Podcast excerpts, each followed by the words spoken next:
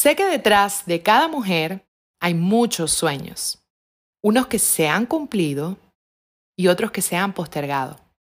Y quizá posiblemente algunos que se están materializando. Pero en todo anhelo siempre hay miedos, hay logros, hay muchos sacrificios, pero también muchas satisfacciones. Y es como una constante avalancha de sentimientos, en donde me queda muy claro que durante todos esos pasos y ese largo recorrido, todas los celebramos taconeándolos. Porque cada una de nosotras, en cierta medida, se despierta día a día pensando en cómo taconear cada uno de sus sueños. De punta en blanco, luz impecable, vestida de ti.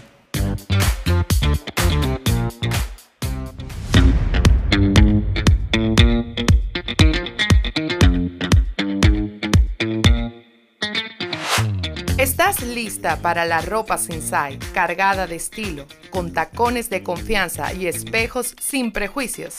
En este podcast hablaremos de moda e imagen, no como cualquiera, sino desde un punto de vista completamente innovador. Porque si algo queda claro, es que todos vestimos más a las emociones que a nuestras curvas o prendas. Hagamos entonces un vestido de confianza y actitud hecho a tu medida. ¿Te animas? Bienvenidas al podcast de imagen de Punta en Blanco con Adriana Boscarolo. Y en nuestro episodio número 12 hablaremos acerca de uno de los grandes símbolos de la mujer, los tacones. Christian Dior dijo, muchas mujeres piensan que no son importantes, pero la prueba real de la elegancia de una mujer es que hay en sus pies. Y la verdad es que así lo creo. No importa si son bajos, eh, si son tacones de aguja, plataformas, son miles las opciones de este accesorio tan especial. Pero lo que sí es cierto es que el zapato, más allá de su aspecto funcional, es una señal de distinción, de pertenencia, y lleva uno de los mensajes más contundentes que quiere transmitir consciente o no, la persona que los luce. Fíjate que desde muy pequeña tomaba la ropa de mi mamá y jugaba al rol de ser grande. Para mí ser grande era tener una cartera, tener un pintalabios o ponerme los tacones de mi mamá. De hecho, tengo una tía que cada vez que la visitábamos era como el santo grial porque nos dejaba que hiciéramos desastres en su cuarto y ella calzaba, bueno, calza 35 y eran sus tacones los que más me gustaba ponerme porque no me quedaban tan grandes. Y en síntesis, todos esos recuerdos y esas anécdotas que tengo desde pequeña me llevaban siempre como a un valor, al valor de poder identificar, inclusive con tan corta edad, el encanto que tenían sobre mí el ponerme los tacones. Era como, como un superpoder. Y desde que tuve los años para poderlos usar, sentía que no me podía resistir a ese sentimiento. De adolescente, yo continuaba con esa filosofía. Y ya en la época de la universidad, bueno, debo admitir que ya eso será tema de otro podcast porque fueron muchas las etapas de estilo que tuve, pero en la época de la universidad recuerdo muchísimo cuando iba a mis clases utilizando tacones. Y ya ahora, de adulta, conectando cada una de esas manifestaciones fue en donde pude interpretar como esa simbología.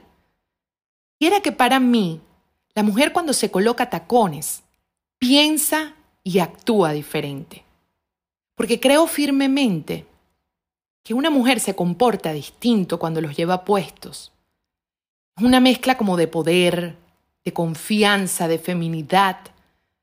Y cuando reconoces su valor emocional, entiendes que es más que ganar quizás centímetros. Es más un tema como de conectar a esa dimensión extra de seguridad. Y siempre lo he dicho y lo mantengo. Las mujeres celebramos la mayoría de nuestros grandes logros en tacones. Graduaciones, nos casamos, ascenso, todo tipo de importante momento casi siempre va de la mano de un buen par de zapatos. Y se convierten como en esa especie de emblema que le hace honor al recorrido que nos ha llevado a ese punto tan especial. Yo en lo personal he celebrado muchos de mis mejores momentos con ellos.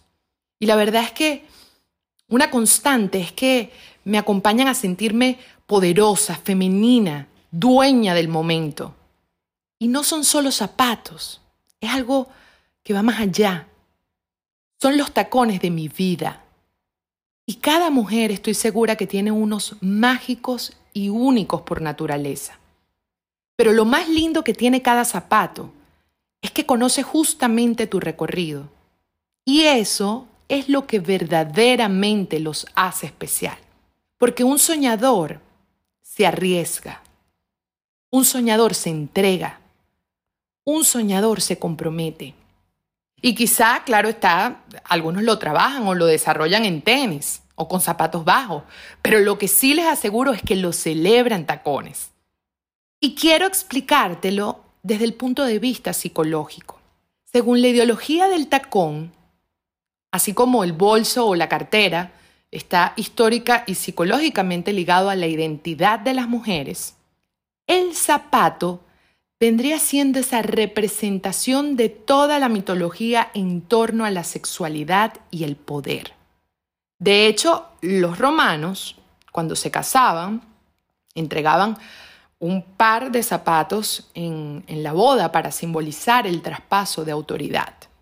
Y durante siglos los tacones tuvieron que ver muchísimo con la clase social. Cuanto más altos, más notoriedad. Pero la verdadera asociación entre sensualidad y los tacones llegó tras la Revolución Francesa cuando el hombre empezó a vestir de un modo más funcional y más práctico. Y la mujer todavía lo asociaba netamente con la moda. Entonces, los pies se escondían bajo largos vestidos y la psicología de aquella época relacionó el tacón con el fetichismo. La cultura evidentemente ya después lo hizo popular y desde ahí podemos ver desde el zapato de cristal de la Cenicienta hasta las hermosas bailarinas rojas de Dorothy en El Mago de Oz. Pero de ese poder al erotismo y luego en la actualidad retomando nuevamente hacia el poder, es en donde vemos cómo el inicio se hizo un elemento solamente de objeto de deseo. Y hoy por el contrario, esto es un elemento que sirve para reforzar el autoestima. Porque de hecho, anatómicamente, producen una curvatura en la espalda que realza el cuerpo. Y es por eso que nos sentimos más altas y más esbeltas y por eso es que provoca en nosotros un efecto de empoderamiento. Y una vez más, la estrecha asociación del zapato y su simbología permiten a los psicólogos indagar cómo somos. Y eso lo hacen a partir de los modelos que nosotros usamos. Los psiquiatras dicen que es como una relación sobredeterminada, porque en ellos pueden leerse múltiples facetas de la personalidad. De hecho, en un estudio en la Universidad de Kansas, pudieron adivinar el 90% de los rasgos principales de los participantes, tan solo juzgándolo por su tipo de zapato. Y lo que ellos entraban eh, a considerar en el estudio eran las variables como la altura, la forma, el material o el estado de conservación en donde se podría analizar ese grado de seguridad y el estilo de vida de sus dueños. Y bueno, como dice el gran diseñador de zapatos Christian Louboutin, un zapato no es solo un diseño, es parte de tu lenguaje corporal. La forma en la que te mueves la dictan tus zapatos y te elevan física y emocionalmente. O como también dice uno de mis diseñadores preferidos, Manolo Blahnik, los zapatos tienen un misterio que solo conoce la mujer que los lleva. es la manera de caminar, es mucho más.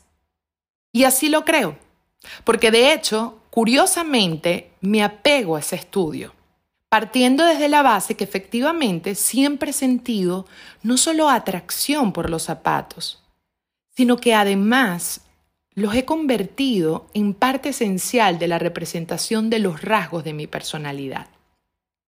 Me gustan por encima del largo del tacón que sean llamativos, diferentes, llenos de personalidad. Y ten presente esto, todas tenemos los mismos zapatos, al menos desde el potencial de ese estado emocional. Pero lo que los cambia es que tenemos recorridos distintos. Hay mujeres que caminan la realidad y hay otras mujeres que caminan sus miedos. Algunas corren, otras caminan. Hay algunas que prefieren las alturas y otras que buscan aproximarse justamente hasta donde ellas puedan resistir. Existen las personas que se han caído, las mujeres que nos hemos levantado, las que aman caminar en las nubes y las que piensan que efectivamente es mejor caminar con los pies en la tierra las que taconean la vida y las que con un par de tenis también se disfrutan el recorrido. Pero así somos, diferentes direcciones, diferentes caminos, pero hermosos zapatos. Y quiero cerrar con esta frase de Roger Vivier.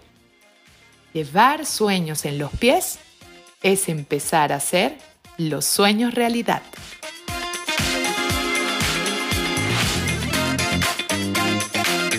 Es así como le damos cierre a este episodio de hoy. Puedes seguirme en las redes arroba Adriana Boscarolo con B de buen gusto y en mi plataforma digital AB Style. Hasta la próxima. Recuerda que puedes lucir impecable siempre vestida de ti.